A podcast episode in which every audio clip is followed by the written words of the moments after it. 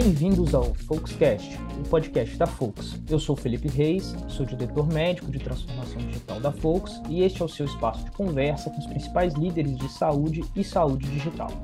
Eu quero convidar você que está nos ouvindo a seguir a, Folks nas redes sociais, no LinkedIn, no Instagram, e clicar em seguir aí no seu tocador de, podcast preferido.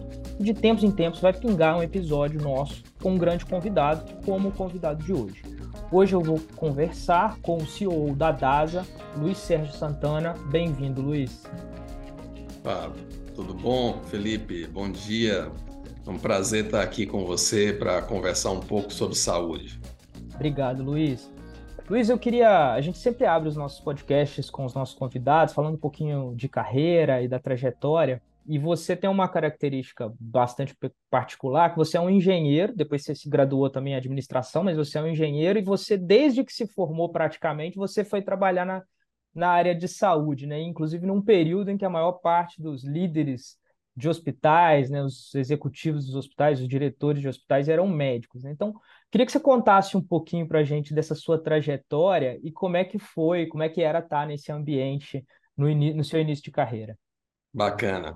Essa é uma história que eu gosto de contar. Às vezes, até quando eu mudo de empresa, começo a trabalhar com outras pessoas, eu sempre comento sobre isso, né? É, eu entrei na área de saúde em 1991, né? Eu me formei em engenharia mecânica em 85, isso ainda na Bahia, né? Lá em Salvador. E eu sou filho de um médico, né? Meu pai foi um professor da universidade, professor titular de anatomia patológica e, e foi um dos principais é, patologistas lá no estado da Bahia. E na época da implantação do Hospital Aliança, que era ser o primeiro hospital mesmo privado, como empresa, né, que estava sendo montado lá, ele foi convidado para ser o chefe da anatomia patológica. E eu era engenheiro, trabalhava na White Martins, né, fabricando eletrodo de grafite para siderúrgica, né, como engenheiro de processo e tal. E aí um, um dia o diretor financeiro desse hospital começou a conversar com meu pai perguntando quanto era o custo de um exame, querendo saber como era o processo para melhorar esse padrão e talvez reduzir esse custo para poder entender. Aí meu pai foi ouvindo aquilo e falou: olha, se o senhor quiser conversar sobre diagnóstico de câncer, como é que a gente faz aqui é, o laudo, como é que se chega a uma conclusão sobre um, uma, uma definição de um carcinoma, tal, a gente pode conversar. Agora, essa questão de custo, aí eu, se eu estou ouvindo você falar, eu ouço muito meu filho falar sobre isso. Mas assim, eu vou mandar ele vir aqui um dia conversar com você. E foi assim que eu fui um sábado lá no hospital, recém-inaugurado o hospital. Comecei a conversar com esse diretor, ele falou: "Cara, você precisa vir para saúde. Vamos fazer tudo isso que você faz na indústria, a gente vai fazer na saúde." Se eu estou falando de 1991, acho que talvez o Einstein tivesse um trabalho embrionário de custo, e, enfim, estava se começando, e eles tinham acabado de comprar uma, uma ressonância magnética, eles queriam ver, era a primeira na ressonância magnética na Bahia, eles queriam ver quanto seria o custo de um exame e com quantos exames precisava fazer para equilibrar. Então, eu topei, deixei a indústria, fui para a saúde e comecei esse projeto aí olhando o custo de um exame para poder ver o ponto de equilíbrio, aí medi, botei cronômetro lá, peguei um estagiário me acompanhando, vi todas as etapas do processo, vi quanto, como era desde o posicionamento do paciente, o laudo, tudo. E aí coloquei lá o custo fixo, o custo variável, o custo total, a receita, vi o pontinho que equilibrava e cheguei à conclusão, olha, com cinco exames por dia você equilibra. Ele pegou um folheto lá da GE, na época o equipamento era GE, e mostrava que com cinco exames equilibrava. Ele falou: porra, acertei na mosca, vamos com esse cara aqui, vamos fazer isso para o hospital todo. E foi assim que eu comecei. Então, eu tive um privilégio que eu falo assim para muita gente que está entrando na saúde, vindo de outras profissões, às vezes é administrador, economista e tal. Você quer trazer para poder melhorar o nível da saúde, porque, óbvio, a saúde até algum tempo atrás não era uma área profissionalizada, né? Sempre foi profissionalizada o atendimento, a assistência, os médicos, os enfermeiros, fisioterapeutas. Mas os gestores administrativos não eram. Eram normalmente adaptações, aquela pessoa que cuidava da recepção, a que cuidava da conta hospitalar, do faturamento, iam crescendo e às vezes ficavam e viravam administradores, mas você não tinha profissionais de bom nível optando em deixar um banco, uma área de telecomunicações, um varejo, uma indústria para poder ir para a saúde. E agora você começa a ver isso. Então, o alerta que eu sempre faço é: traga gente nova, que ainda não está no topo, porque ele vai ter tempo de aprender, porque a área de saúde é complexa, não é tão simples. E se você já traz como diretor, ele tem pouco tempo para poder aprender, ele não vai ter tempo de mergulhar. Então, eu tive esse privilégio. Eu colei no gerente médico, no gerente de enfermagem e aprendi tudo do hospital. Então, aí com minha visão de engenheiro, de processo, pô, ajudou bastante e fez eu, eu conseguir depois é, é, desenvolver essa carreira que eu desenvolvi como gestor de hospitais. Mas, primeiro, porque eu tive a chance de entrar ainda jovem, eu tinha menos de 30 anos, é, tinha trabalhado seis anos como engenheiro, não era diretor, entrei como um coordenador, né? não era nem gerente, depois virei gerente, daí fui crescendo, vim para São Paulo em, em 95, né? quatro anos depois, começamos uma empresa de saúde, enfim, aí eu trilhei aí minha carreira e já passei por todas as grandes redes, né? Já estive na Rede Dó, na UHG, no GNDI, agora estou na DASA, já estive na BP também, como um hospital individual, mas só de redes eu já estive em quatro das, das quatro maiores redes do país, né? Então eu, eu acabei conseguindo fazer uma, uma carreira bem interessante e eu reputo muito isso a eu ter entrado ainda novo na saúde e ter conseguido aprender de fato com os médicos e enfermeiros no hospital. Perfeito, Luiz. Convidado bom é aquele que já dá deixa para a próxima pergunta. Né? Então, você entrou no hospital para melhorar a eficiência do hospital, avaliar isso. É, e, e aí eu passo para a próxima questão: é que como a gente consegue hoje, que, que parâmetros a gente pode utilizar hoje para definir que um hospital é eficiente, que o hospital é eficiente? Mais, inclusive porque, de um certo aspecto, a gente tem um contexto complexo de exigências na, na área de saúde, que é a exigência em relação à qualidade assistencial, a experiência do paciente, e, obviamente, as questões econômicas que envolvem a administração do hospital. Como assim? Como a gente pode definir alguns parâmetros para é, ou dizer que um hospital é eficiente ou para tentar buscar a eficiência de um, de um hospital? Vamos lá. Como tudo na vida e na gestão, não é diferente também na saúde. É um equilíbrio, né? Por isso que eu uso sempre essa figura do triângulo, né? Você já citou aí dois parâmetros um é a qualidade percebida pelo cliente, que a gente mede aí pelo NPS. A outra é a qualidade da assistência, mesmo a qualidade técnica, a qualidade médica, né? Nós somos um negócio é, é médico, né? E, e, que isso pode ser medido aí por diversos parâmetros, você conhece muitos deles. Aqui na DASA mesmo, a gente monta uma cesta desses indicadores e vira um, um, um KPI que é acompanhado aí por toda a empresa, por todos os hospitais, em diagnóstico também, tem a cesta dele. E o terceiro vetor, eu sempre coloco aqui em cima, é o do resultado econômico financeiro. Mas ele também será consequência desses dois outros pontos, da qualidade percebida pelo cliente, pela qualidade técnica. E nessa questão da qualidade financeira, como sempre, a gente tem duas, dois caminhos. É a melhoria, a otimização da receita e maior eficiência nos custos. É uma combinação. Né? Não adianta só, talvez no passado era muito fácil, né? tudo conta aberta, é, reajustava é, o tempo todo, as operadoras conseguiam reajustar também o valor dos planos muito fácil, então você tinha só uma rampa que era de receita, o custo ia junto lá e mantinha aquela margem, estava todo mundo feliz. À medida em que essa rampa da receita passou a subir muito menos, primeiro porque volume, a fatia é a mesma, o país tem 25% da população com cobertura de plano há não sei quantos anos. 49 mil, 48 milhões, 47, 50, 51, não passa disso. E é os 25% da população. Então, essa rampa de crescimento por volume é rouba-monte, é tirar de um hospital para passar para o outro. Então, tem um limite ali. Tem também sempre a limitação da capacidade instalada do hospital, que a gente sempre procura trabalhar em 85%. Você já trabalhou comigo sabe bem disso, né? 85 é o número é o mágico. Número, é o número mágico, é o número bom, por quê? Porque para você dar 85 de média, várias vezes no dia você passou de 90, né? Porque sábado e domingo cai, boa parte dos hospitais tem um, um perfil mais eletivo do que somente de, de, de, paciente clínico ouvindo de emergência, né? Então, isso tudo faz com que um 85 de média é 90, 95 ao longo do dia. Né? Então, esse é um bom número, mas tem um limitador. Então, onde vai vir a outra diferença? No custo. E aí, o custo é uma questão de trabalhar eficiência. A gente procura sempre olhar os quatro grandes grupos de custo, né? Pessoas, sempre será importante, pesa mais de 20% aí da, da receita normalmente. MATMED, né, que é super crítico, né? É, um pedaço é componente, é custo, outro também interfere na receita, principalmente nas contas abertas, mas no pacote também é muito relevante, porque eu preciso trabalhar também a, o menor custo dentro daquilo que está padronizado.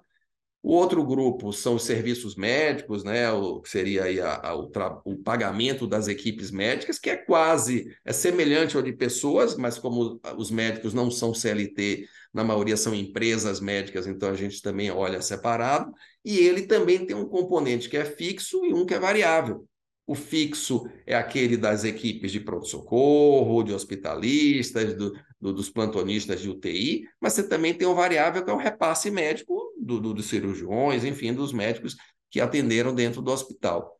E, por último, um outro componente, que a maior parte é fixo, que são os serviços diretos, onde está a limpeza, a nutrição, segurança, lavanderia, e que você também tem um trabalho aí de padronização e de otimização. Não é só negociação com essas empresas, é também a padronização e busca de eficiência, medindo o quilo de roupa por paciente dia, quantos metros quadrados são limpos por uma pessoa, enfim, aí tem diversos KPIs aí para a gente monitorar. Então, em linhas gerais, o resto abaixo é um DNA, né? Então, em linhas gerais, é aqui que a gente ganha um jogo dentro do hospital porque este conjunto representa mais de 70% dos custos.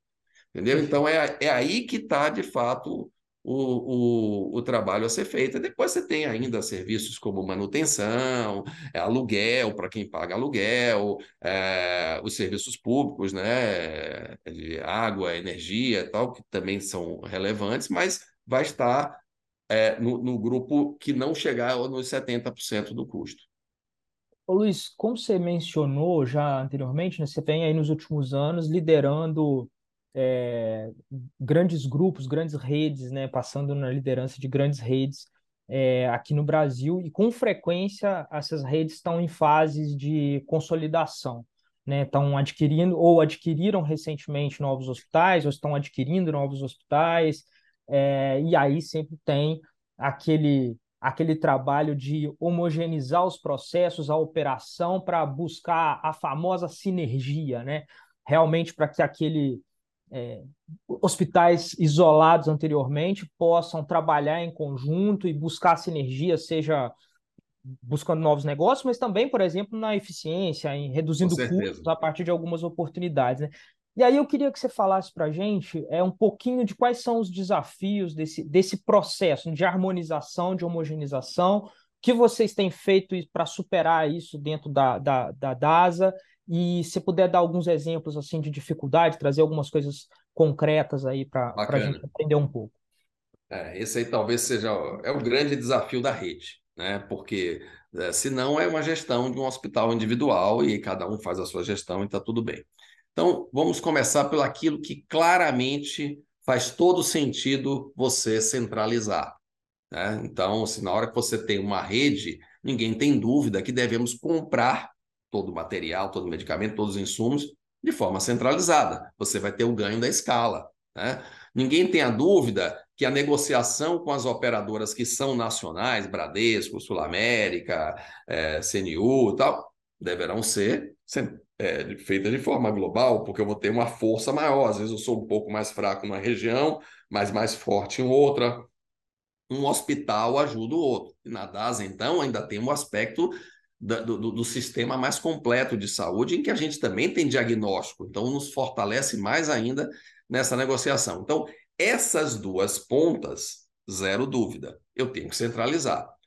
Agora, o miolo aqui na operação, você vai buscar parâmetros que sejam possíveis de padronizar, mas vão ter sempre aqueles em que são aspectos do local e a gente não pode perder essa visão local. É um tipo Think global, act local. Né? Você tem que pensar globalmente daquilo que dá maior é, é, sinergia para a rede, mas algumas atuações elas vão ser locais. Então, muito daquilo, isso é um erro que já, eu já fiz em outras empresas, que hoje não cometo mais, ajudo a DAS a não entrar também nesses caminhos que às vezes parecem mais fáceis, que é tentar dar uma engessada em tudo, padronizar, e tentar comandar tudo de um painel aqui em Pinheiros, por exemplo.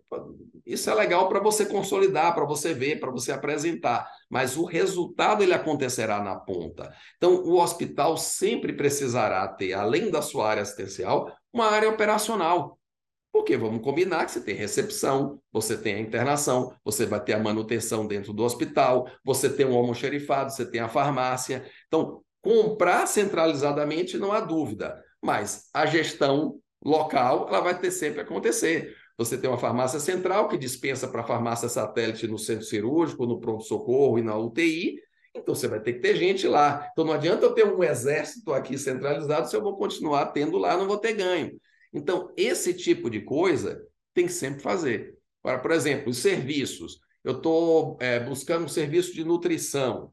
Eu posso buscar um padrão de contrato único, né? Ah, vou é, colocar a produção sempre terceirizada, mas a distribuição, digamos, com é, próprio, funcionário próprio, com os meus copeiros, copeiras, mas vou produzir tudo numa cozinha de forma contratada. Eu posso fazer um contrato com duas empresas, não vou dizer ficar numa só, que às vezes você está distribuído em várias cidades do país, em um lugar você nem tem essa outra empresa, pode não ser vantagem.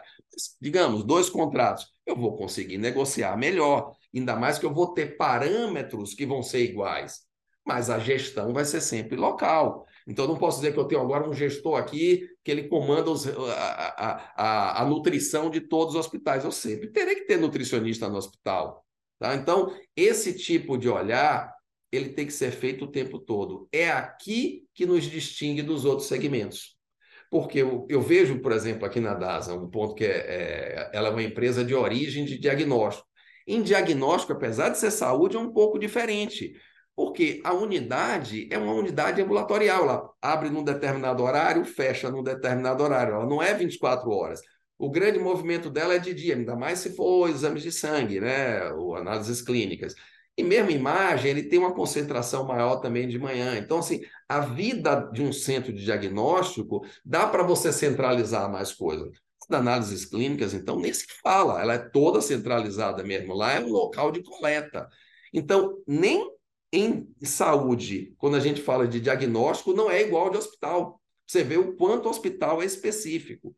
Então, eu nunca conseguirei fazer tudo de forma centralizada. Eu sempre terei uma parte da operação no local. Então, não adianta eu também gastar, eu vou, eu vou duplicar o custo. Eu vou ter que ter uma central e mais outras ainda de é, utilizando na ponta. Então, em função disso, a gente já olhou todos esses pontos hoje né, aqui na DAS, eu sei o que é, que é melhor estar tá na ponta, o que é, que é melhor estar tá centralizado, e a gente tem feito esse trabalho. Temos uma diretoria operacional que olha o todo e, e, faz um pontilhado aí com cada um dos diretores operacionais nos seus hospitais, que reportam sim a um diretor geral desse hospital, porque é ele que responde pelo PNL. Então também não posso tirar essa autonomia dele, porque no final eu vou cobrar o resultado dele lá.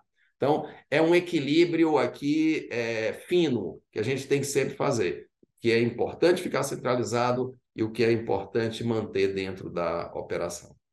É, o, é, o segredo é esse equilíbrio aí nas coisas, nesses, nesse esse ajuste fino que é, é e aí, Luiz, é até importante ter uma governança adequada para que você vá ajustando isso ao longo do isso. tempo, né? Encontrando o ponto de equilíbrio para que você tenha um nível de flexibilidade que permita que as unidades tenham o seu melhor desempenho, mas ao mesmo tempo você tenha um padrão, você ganha eficiência nesse, nessas, nesses padrões, né? Muito bom. Eu vou lhe dar diga, dois diga, exemplos nisso aí que eu não comentei, que eu acho que também é, é interessante, né?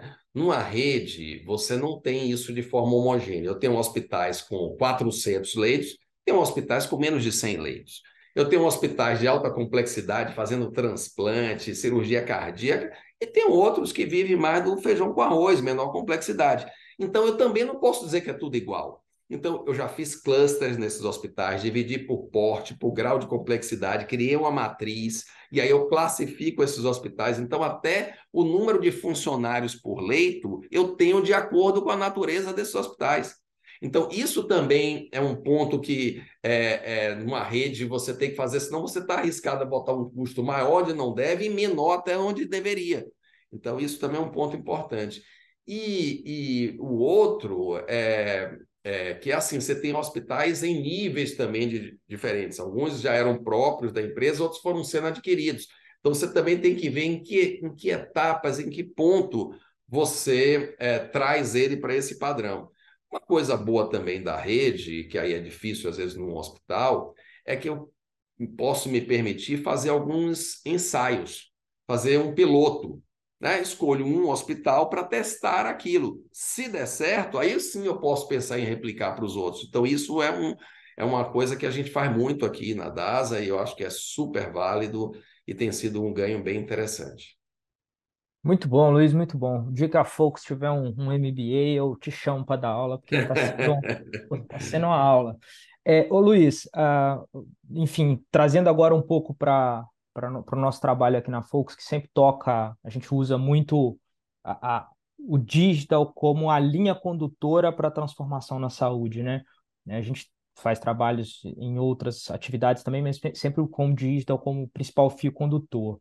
E, e o digital, a transformação digital, a utilização das ferramentas tecnológicas é sempre um, uma ferramenta de eficiência para as indústrias. E você considera que isso tá, esse, esse recurso tecnológico está sendo bem utilizado também na saúde? A gente tem conseguido aproveitar isso? Se sim, queria que você desse alguns exemplos de coisas que vocês têm feito. Se não, que, por que, que você acha que isso está acontecendo? Como é que o que está faltando? Vamos lá. Assim, primeiro é é fundamental. Né? A saúde não ficará de fora disso, né? E ela já não está. Né? O primeiro ponto, assim, que eu acho que tem um lado assim que é bem interessante. A parte assistencial, a parte é, médica, técnica, já usa muito da tecnologia. Basta dizer, ah, o parque de diagnóstico e do, do tratamento de suporte à vida nas UTIs, por exemplo, é todo baseado em tecnologia, né? muito menos do que numa ação mecânica das pessoas. Então, a área de saúde, por natureza, já é uma área completamente alinhada com tecnologia. Isso é um primeiro ponto que às vezes as pessoas ficam, ah, porque vai mudar, vai ser uma disrupção. Não, não. O médico, o enfermeiro, o fisioterapeuta já usam muito tecnologia. Um médico que não use tecnologia, ele não consegue nem atender o seu paciente. Então, isso hoje já faz, imagine, um cirurgião que não usa vídeo, cirurgião que, e algumas especialidades que não use robô, é totalmente fora. Né? Imagine um radiologista. Então, assim, então, a tecnologia já caminha junto. Todo o sistema hospitalar de gestão, é, o RP dos hospitais, já são todos automatizados. Né? A gente tem hospitais já paperless, que nem imprime mais um papel. Todo prontuário está dentro de um, de, de um sistema. Então, assim, a tecnologia já está extremamente presente. Onde eu acho que ainda falta e que a gente já está trabalhando aqui na DASA muito fortemente. É, às vezes, em aspectos até bem mais simples, onde outras indústrias já fazem. E aí é, a gente tem que ter assim, sempre um, um cuidado na comparação com outras indústrias. Aquilo que é totalmente pertinente, o lado, por exemplo, financeiro, os robôs que buscam as autorizações nas contas, que buscam é, é, facilitar a auditoria de contas, isso tudo a gente já faz. Já tem um monte de sistemas hoje nos apoiando é, é nesse trabalho. Onde eu ainda acho a interação com o paciente não na assistência. Assistência é o médico, faz anamnese, sempre vai continuar fazendo. O enfermeiro faz todos os procedimentos usando as mãos, isso sempre vai acontecer. Não vai ter uma máquina que você vai entrar lá e o cara vai fazer tudo. Pelo menos eu acho que não. Né? Ou estamos muito longe disso. Mas o que é, além de back-office, mas é front junto ao paciente? Por exemplo, um processo de internação. O processo de internação é extremamente burocrático. Nada que não pudesse já estar todo num aplicativo e do mesmo jeito que você vai para um hotel hoje, em alguns hotéis, não são todos, mas você já consegue fazer um check-in antes, você já poderia fazer. Você já tem autorização na cirurgia, você já passou no seu médico, você já tem, o, o inclusive, a, o laudo lá da anestesia, no caso de uma cirurgia, né? Você já tem a entrevista com o anestesista, você já tem tudo como colocar. Você tem seus exames, você tem a, toda a, a, ficha, todo o preenchimento que você acaba, às vezes, fazendo num lugar onde você até já esteve antes. Então, tudo isso dá para a gente tirar e eliminar de uma etapa burocrática e que o paciente hoje perde tempo, ou ele ou o familiar, né, o seu acompanhante.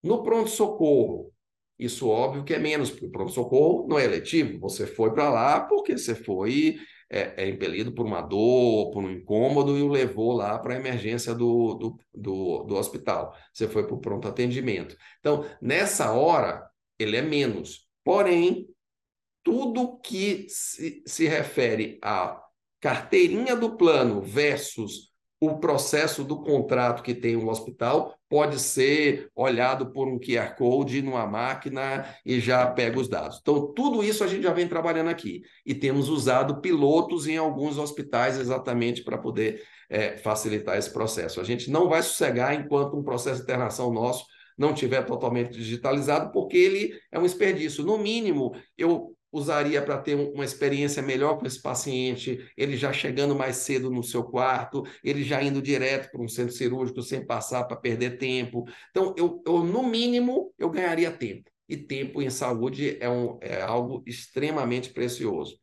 No pronto-socorro, um dos maiores calos são as filas. Quando você vai ver a fila, pasmem, é isso para quem está ouvindo aqui, que às vezes não, não é do dia a dia da saúde o maior tempo não está no atendimento médico. Você diz assim, não, é porque pode demora. Porque a gente calcula o número de médicos por sala, tudo. Funciona. Só que quando você vai colocar na prática, o tempo dessas atividades administrativas toma um tempo, e às vezes você tem um médico parado esperando o paciente. Entendeu? E um monte de gente aqui na, na, na recepção. Então, isso tudo a gente tem trabalhado aí para poder criar uma experiência melhor eu vejo às vezes que cai o NPS, é, não dá 1% o que cai por um atendimento por má cortesia do médico, ou do enfermeiro, ou do farmacêutico, ou do fisioterapeuta. Não é. É o tempo que ele gastou para ser atendido, é a burocracia, o tempo que ele esperou por um exame. É aqui que está o, o, o, o calo da experiência do paciente. Então, a tecnologia está nos ajudando e vai nos ajudar mais ainda nesse, nesse processo. Na DASA, a gente tem um, um ponto forte que é o uso aí do NAVE, né, que já é muito usado na área de diagnóstico para pegar os, os laudos, e a gente tem usado também para navegar esse paciente de uma forma mais rápida dentro dos nossos serviços, seja ele vindo de uma área de diagnóstico para o hospital, ou o contrário, ou de um dos nossos ambulatórios para depois fazer o exame ou para ir depois internar no hospital. Então, a gente tem usado aí a, a ferramenta que já existe, a plataforma que a gente já tem para poder também é, acelerar. Mas ainda é incipiente. Né? Boa parte dessa navegação ainda acontece com os concierges. Mas ótimo, pelo menos já está acontecendo. E aí, à medida que esse processo for evoluindo, a gente vai colocar ele de forma é, digitalizada com muito mais eficiência. Muito bom, Luiz. Nossa, que conversa boa. É, eu, para a gente encerrar, estamos chegando aqui ao final, eu queria abordar o, o, o fato de você ser uma pessoa apaixonada pelo, por corrida, né? Você já disputou Hum. algumas maratonas, inclusive algumas corridas internacionais. Em breve você vai estar indo para outra, a gente não vai falar onde é para proteger a sua integridade física, ninguém te abordar, seus fãs não te abordarem por aí. É, mas eu queria saber como é que começou esse seu hobby e, e, como é que isso te ajuda no dia a dia, no dia a dia como um líder de saúde, como uma pessoa né, que tem tantas responsabilidades aí, é, é, liderando uma grande organização de saúde. É, essa é uma história que eu gosto muito também. Assim, eu fui sedentário até os 42 anos. Eu nunca tinha feito nenhum esporte. Como toda criança no Brasil, eu jogava futebol, mas como eu jogava mal, então, com 17 anos, eu já parei, não fiz nunca mais nenhum esporte. Com 42 anos, aí você começa a medir aí colesterol um pouco mais alto, pressão arterial também, tá? Pô, preciso fazer uma atividade física. Nessa altura do campeonato, eu não vou aprender um esporte. Por exemplo, tênis, que é um negócio super legal, que eu sei que as pessoas jogam até tarde. mas os que jogam até tarde é porque com 10 anos de idade ele já jogava. Né? Então, assim, eu não vou aprender a essa altura como jogar. Então, só me resta corrida. Né? Corrida é fácil. Então, peguei um, um personal, né? isso na época, eu estou falando de 2005. Meu filho nasceu em 2006, eu já pretendia ter um filho. Falei, pô, daqui a pouco eu tenho um filho, vai que é um moleque. Pô, esse menino vai querer jogar futebol, vai querer brincar, tal. Pô, eu vou ter energia para isso, vou começar a fazer uma atividade. Peguei um personal, começamos em alguns meses, eu já corria mais do que esse personal, eu já fui fazer uma prova de 5K no início, putz, fiz com um tempo lá em cima, né? acima de, de, de 7 minutos o quilômetro, que hoje nem que eu quiser fazer um trotezinho leve, eu não consigo fazer mais nesse tempo, corro muito mais rápido. E fui indo, indo, no final do ano eu já fazia provas de 10 quilômetros, já abaixo de uma hora. Então, assim, eu me descobri um, um corredor nato. Eu acho que eu, eu, perdi ao longo desses anos que eu corro em torno de uns 5 quilos, mas eu já não era gordo. Eu era um cara que tinha 1,76m, pesava 70, 71 quilos. Hoje eu peso 64. Então, eu perdi aí uns 6 quilos, talvez, ao longo do tempo. Porém, eu claramente tinha um perfil de um corredor. Então, rapidamente, eu fui ganhando um tempo bom e, e eu sou um, uma pessoa competitiva, né? Eu gosto de resultado. Eu já, eu já fazia isso na empresa. Nem, nem dá para perceber, Luiz. Nem é, dá ninguém percebeu. Aí eu vi, Felipe, assim, pô, eu vou fazer a mesma coisa dentro da corrida. Eu tinha planilha, tinha as metas de que tempo chegar e tudo mais. Então eu, eu comecei a fazer, levei aí uns três, quatro anos para fazer a primeira maratona e não parei mais. Eu fiz a primeira maratona em 2009. Eu estou indo para a 16 maratona agora, em 23. Eu vou correr aí é, Berlim agora em setembro, né? daqui a, a menos de 10 é, dias, né? dia 24. É, já é minha segunda vez lá em, Berlim. Da, das majors, né? As, as, maratonas no mundo são é, eleitas aí as seis principais, que é é, nos Estados Unidos, Nova York, Chicago e Boston, e na Europa, Berlim e Londres, e na Ásia, uh, Japão, né, Tóquio. E dessas eu já fiz quatro, né, já fiz Chicago três vezes, Nova York duas, Berlim vou para a segunda, é, e fiz Boston esse ano, que foi uma grande conquista, porque Boston você só corre com índice, e eu consegui o índice no ano passado, com a prova que eu tinha feito no ano passado, e aí me qualifiquei, corri Boston esse ano, fiquei super feliz.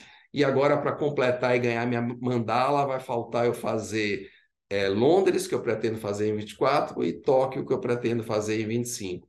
Então, hoje isso é um hobby, mas o mais importante é aqui, é a cabeça. Muito mais do que a questão física, óbvio, passei a ter uma saúde muito melhor, isso é maravilhoso. Acho que acabo sendo um incentivador para muita gente, um exemplo, eu fico feliz para caramba com isso. Agora, então, que eu estou com 60 anos, eu corro com meus amigos de corrida, assim, nenhum deles tem minha idade, porque as pessoas que têm minha idade correm mais lento. Então, eu corro muito com, com jovens, né? Então, isso é bem legal, eles me veem sempre como um exemplo. Poxa, um dia eu quero chegar na sua idade, ainda correndo assim e tal. Eu até brinco, pô, então vê se você corre mais rápido agora, né? Porque, pô, se você quer só com 60, você já não vai, se você não correr agora com 35, você não vai correr quando tiver 60. Mas, assim, o que eu acho que foi muito positivo, a corrida, e como qualquer esporte, ele exige disciplina. Eu já era uma pessoa disciplinada, mas a corrida me tornou mais disciplinado. Então, eu levei isso para a vida profissional. Então, eu já tinha os horários marcados, as coisas organizadas, e eu passei a organizar muito mais. E eu trouxe um, um exemplo que é o seguinte: o treino para uma maratona ele tem um, um processo que é evolutivo, né? Você começa fazendo um tempo, uma distância menor, vai evoluindo, faz os picos. É muito semelhante ao processo de administração hospitalar.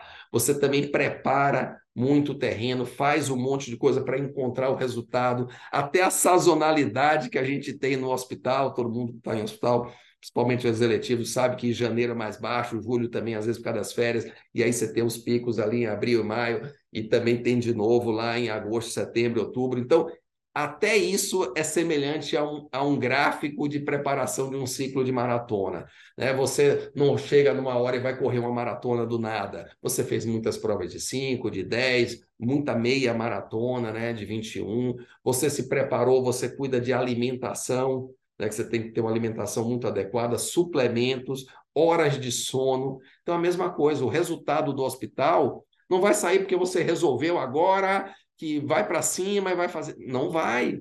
Né? Você tem que trabalhar a questão de qualidade, a questão do, do, do, do, relacionamento com o seu corpo clínico, a base dos funcionários, né? Você tem que ter um trabalho de investimento em treinamento, em qualificação, buscar as melhores pessoas, desenvolver essas pessoas dentro do hospital. É a mesma coisa. Você não chega pronto para uma maratona, você faz todo esse trabalho de base e desenvolvimento.